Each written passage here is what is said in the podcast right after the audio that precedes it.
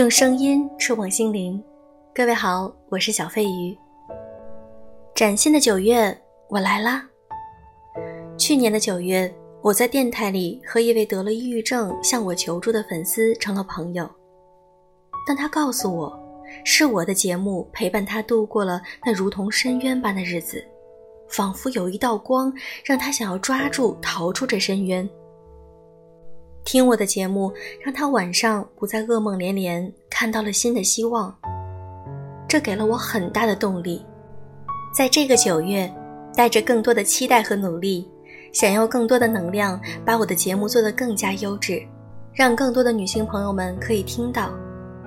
当你迷茫时，当你困惑时，我希望用我的声音来温暖你，让我们一起变得更加强大。